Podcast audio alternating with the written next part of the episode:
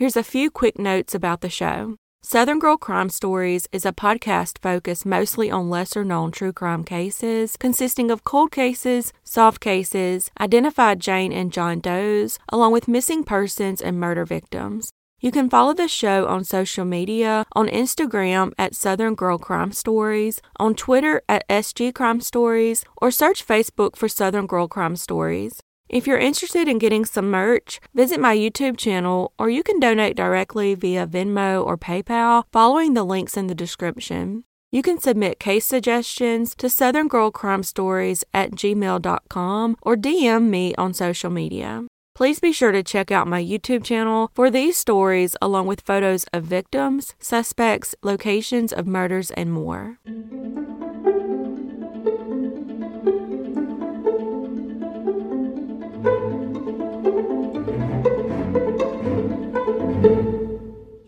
Bryan Andrew Hayes was born in December 1991, and Mark Anthony Degner was born in July 1992. In 2005, the two boys were special education students at Paxson Middle School in Jacksonville, Florida. At the time, 12 year old Mark and 13 year old Bryan were both classified as developmentally delayed with the emotional development of a child three to five years younger than their chronological age.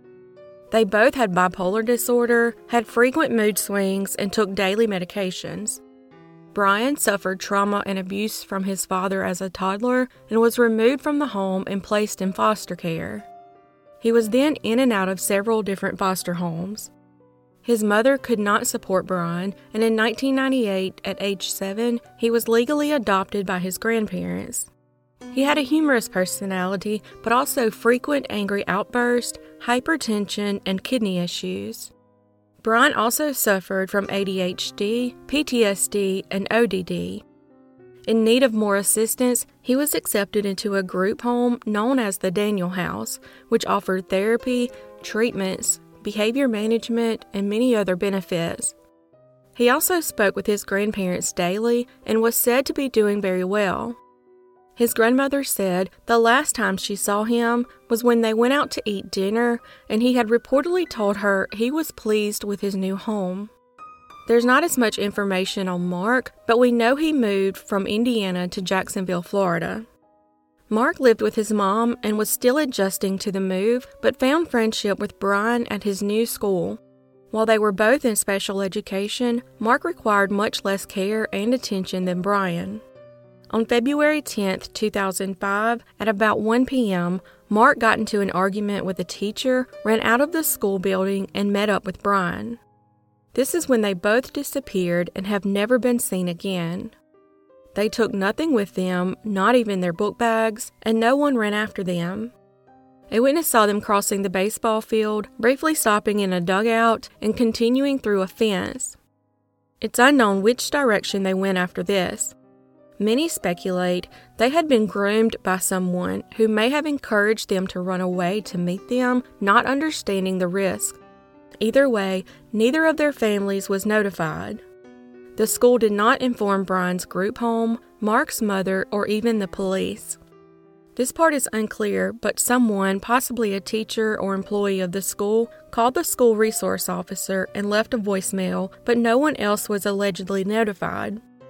Five hours later, the staff at the Daniel house filed a missing person report for Bryan when he didn't arrive home. It was almost eight hours later when Mark's mother, Linda Allgood, came home from work and found that her son had never come home from school and she reported him missing. Therefore, eight hours passed before anyone was aware to begin looking for both boys. Bryan's grandmother, Aileen Hayes, his legal guardian, wasn't even notified until the next day by the Daniel house. Both families began searching for the boys, but it would be several weeks before the media would pick up on the story. They were initially listed as runaways, but a week later it was changed to missing and endangered. Police went door to door, but most of the community was not alerted to their disappearances. During the investigation, over 60 local registered sex offenders were questioned. The boys were known to be best friends and had told other kids they planned to run away. They had planned the incident in advance, and a third boy was supposed to go with them but changed his mind and stayed at the school. One witness later claimed that they saw one of the boys getting into a car outside the school that day, but it wasn't clear if both boys entered the vehicle. Some witnesses reported seeing the boys in the woods at the intersection of North Main Street and 32nd Street, several miles from the school. Other witnesses reported seeing them between a mobile home park and a cemetery about eight miles east of the school after they went missing. Interestingly, the day before they disappeared, a school resource officer caught them trying to sneak away from the buses at the end of the school day. Bryan had run away from home before, but never more than a few miles from home and never for longer than a day. Mark, on the other hand, had no history of running away. Both were relatively new students at the school, and with Mark from Indiana and Bryan from Port Orange, Florida, they were very unfamiliar with the area. There have been several sightings of the boys throughout the years. Two people claimed to have seen them in the Holly Hill area afterward, but a search by police turned up no sign of them. Age progressed images of the boys have been released over the years showing what Mark and Bryan may look like at different ages. It's speculated they could still be in the same area where they went missing and someone knows their whereabouts.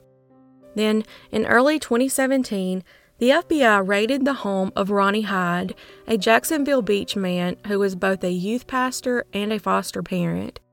He was charged with the gruesome 1994 murder of one of his foster children, a 16 year old named Fred Laster. The murder occurred 11 years before Mark and Bryan went missing. So investigators began to wonder had Mark and Bryan chosen to run away on their own, or was it possible that a monster living in the area might have lured them into his trap, possibly Ronnie Hyde? Bryan's grandmother said it's too coincidental that the boys disappeared about eight miles from Hyde's property on Thelma Street. Startling evidence was found inside Hyde's residence in Jacksonville Beach and his second home on Thelma Street in Jacksonville. In the beach house, evidence technicians found nine evidence markers for what could be bone fragments, one document read the bathtub was found to have adhesive residue in multiple locations on the floor of the tub, which appeared to be in the same general shape and size as the five pieces of decorative non slip pads that were found in the dumpster with Fred's torso behind a gas station in Lake City. He remained a John Doe for 20 years until forensic genetic genealogy helped identify him as Fred Laster. They also found thousands of photos of child pornography, clothing items with a reddish substance, determined to be the DNA of an unidentified man, tools that could have been used for dismemberment, and what was referred to as clandestine graves. However, lab reports show that bones found while excavating Hyde's backyard were from animals.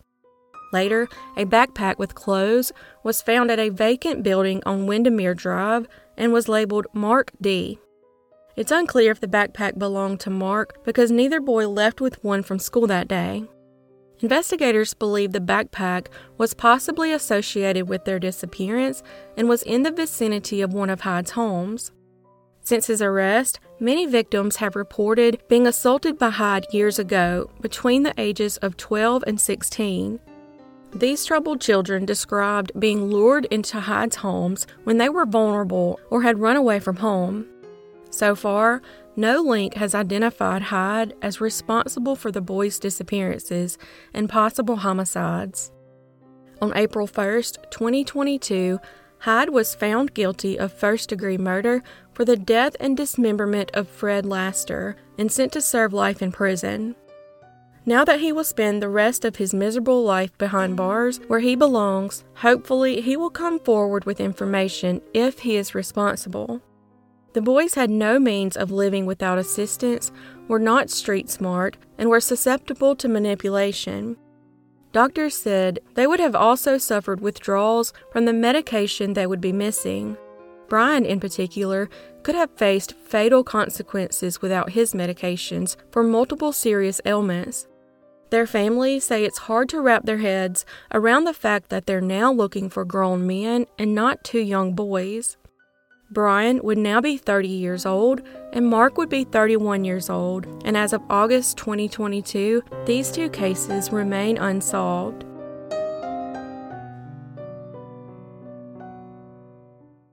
Rachel Karin Hurley was born in New Jersey on October 14, 1975, to parents Andrea and Daniel Hurley. They would later move to Jupiter, Florida, where Rachel attended Jupiter Middle School. Rachel played softball and was well known and liked by her peers. She was described as feisty, having a strong and sassy personality, while also charming and strong willed. She also loved to sing and dance with her close friends. On Saturday, March 17, 1990, 14 year old Rachel spent the day with four other teens boating at Jupiter Inlet and hanging out on the beach.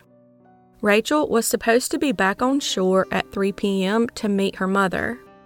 But by 2:45 p.m. that day, Rachel was still a ways from where her mother would be picking her up. The boat docked at Du Bois Park, and Rachel and her friends, Aaron and Maddie, began to walk the path to Carlin Park, where Rachel's mother was waiting in her car less than a mile away. Aaron and Maddie said they needed to stop at the restroom, but Rachel continued because she didn't want to be late. This was the last time they would ever see her alive. She never made it to the parking lot where her mother was waiting. When Rachel didn't show up, her mother began to wonder if she was supposed to pick her up at another spot. She then wondered if Rachel had found another ride, and so she returned home. But when she arrived, she found no sign of her daughter. Panicked and confused, she returned to Carlin Park to search for her daughter. Others at the park would help search for Rachel, and by 5 p.m., the Palm Beach Sheriff's Office was notified. They launched a massive search involving multiple deputies, two boats, a helicopter, and three canine units. Tragically, after 8 p.m., Rachel's partially clothed deceased body was found. She was lying in a wooded area of Carlin Park, just east of the path leading south from Du Bois Park. It's believed that Rachel took a shortcut through the wooded area and encountered a sexual predator. She had been sexually assaulted and strangled to death. DNA from her rape kit and her bracelet would later be tested against the DNA of over a hundred men, half of them being homeless, but no matches were found. The reason a large number of homeless men were tested is that a homeless camp was nearby between the Civic Center and Du Bois Park. Also, condos were being built nearby, and a group of carpenters working at the site lived nearby during construction. So, initially, there were endless possibilities of men that could have been in the area that day with evil intentions. Years later, added to the list of suspects was a man named Douglas J. Gross, who was a local 17 year old at the time of the murder. An informant from the Sumter County Prison wrote a letter stating that Gross confessed to the crime but Gross denied this. However, DNA testing of a bloody t shirt found near the crime scene tied him to the shirt. But authorities claim this is not enough proof that he killed Rachel. Then in 2010, Todd Campbell became a person of interest. He hung out in the area at the time and was charged in 2010 with the 1984 murder of Vicki Lynn Long. Campbell went to trial for her murder but was found not guilty. With the continued advancements in DNA technology, authorities are hoping a match or physical evidence will soon lead them to the killer. With DNA in evidence, it's curious if the Palm Beach Sheriff's Office will embrace forensic genetic genealogy, but as of August 2022, this case remains unsolved.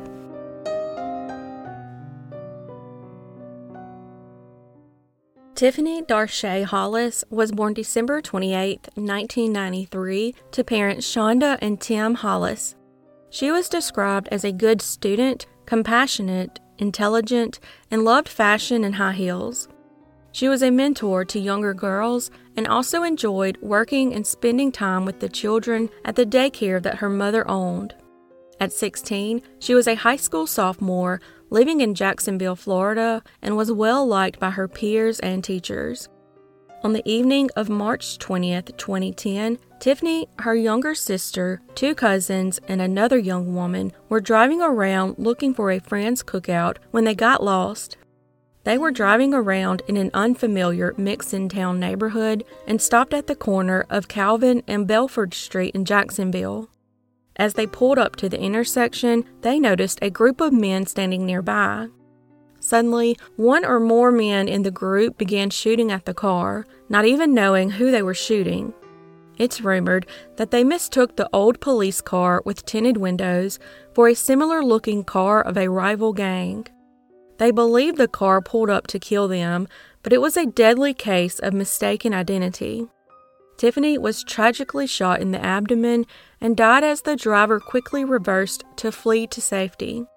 Her mother, now named Shonda Whitaker Ward, says that numerous people know precisely who shot inside the vehicle, but they're afraid to come forward. There were multiple witnesses to the shooting, and the men are known to be sorry for what they did, but not willing to turn themselves in, and witnesses remain afraid to give names to law enforcement. But Tiphne and her family deserve justice. Her family has created a foundation in Tiphne's name, and her younger sister opened a boutique in her name as she loved fashion. In addition to the daycare, Shonda also created a K 12 academy known as TDH Academy, which stands for Tiphne Darshay Hollis. She also adorned the building in purple, her daughter's favorite color. The community began coming together on the 20th of every month to have a march for justice in the neighborhood where the senseless murder happened. They march for peace and for young people to stop senseless killings and to stay away from guns. In 2018, some residents in the neighborhood confronted some of the marchers, and a heated altercation occurred. Tiphne's grandmother, Eloise Whitaker, pleaded with the killer or killer's sense of morality by asking them what they would do if someone had done this to their daughter or sister. Hopefully, Someone will provide information that leads to an arrest and give Tiphne's loving mother a sense of justice. Sadly, until then, this case remains unsolved.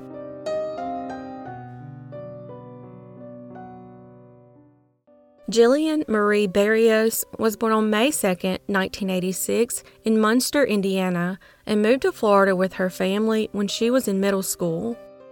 Jillian attended Orange Park High School, where she graduated in 2004 before attending Everest University to pursue a degree in business.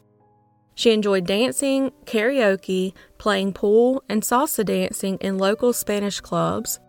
She was described as a loving mother and an all around kind, humble person, the kind that would give you the shirt off their back.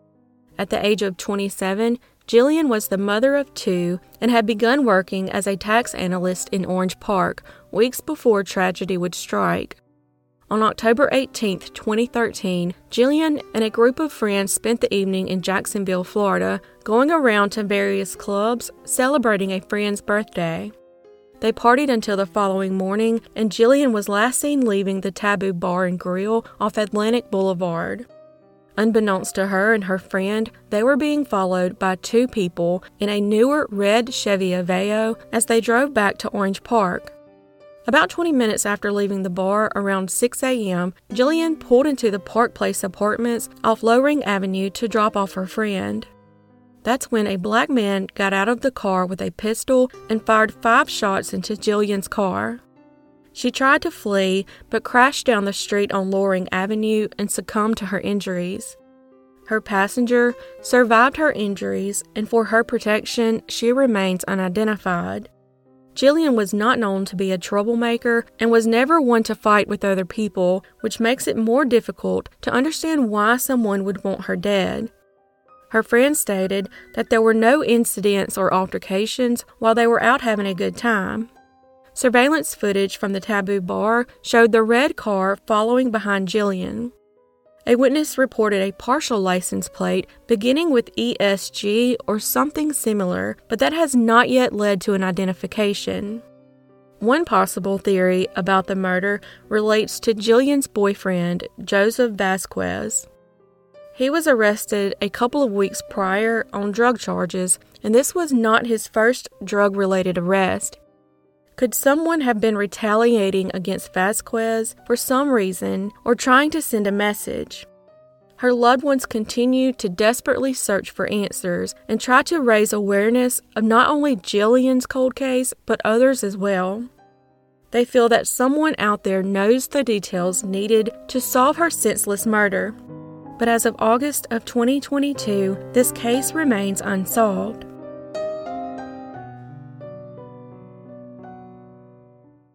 Lila Leach was born on November 28, 1913, in Marshallton, Delaware, and raised on a 200 acre farm in Newark, Delaware. Because she loved good music and was a 20 year employee of the DuPont Nemours Company, she became a member of the DuPont Chorus. Lila would sing soprano with them for many years, making four albums and touring with the DuPont Chorus along the East Coast. Then, in 1971, she moved from Delaware to Gainesville, Florida, and then later to Newberry with her husband, Edward Leach. While living in Gainesville, she was involved in the Alachua County Sheriff's Department's Citizens Crime Watch program for several years.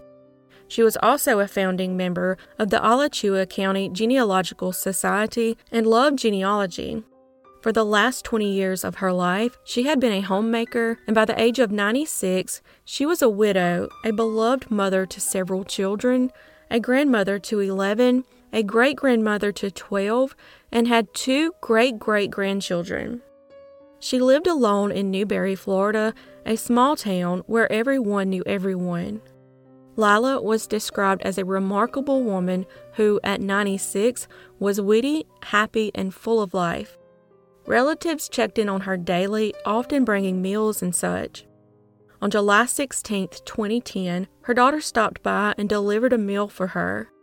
Later that day, an evil person senselessly and brutally attacked her inside her home in the 26,000 block of Northwest 3rd Avenue.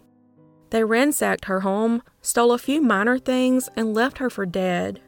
Her injuries were so severe, her family did not even recognize her when she was discovered later that day.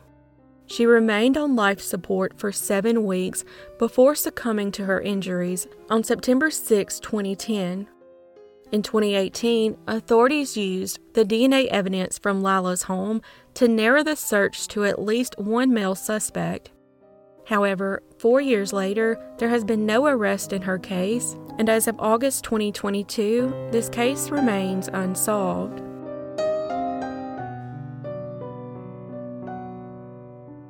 Thanks for joining me today on Southern Girl Crime Stories. Please be sure to check out my YouTube channel for these stories, along with photos of victims, suspects, location of murders, and more. As always, your support is very much appreciated, and I look forward to seeing y'all next time.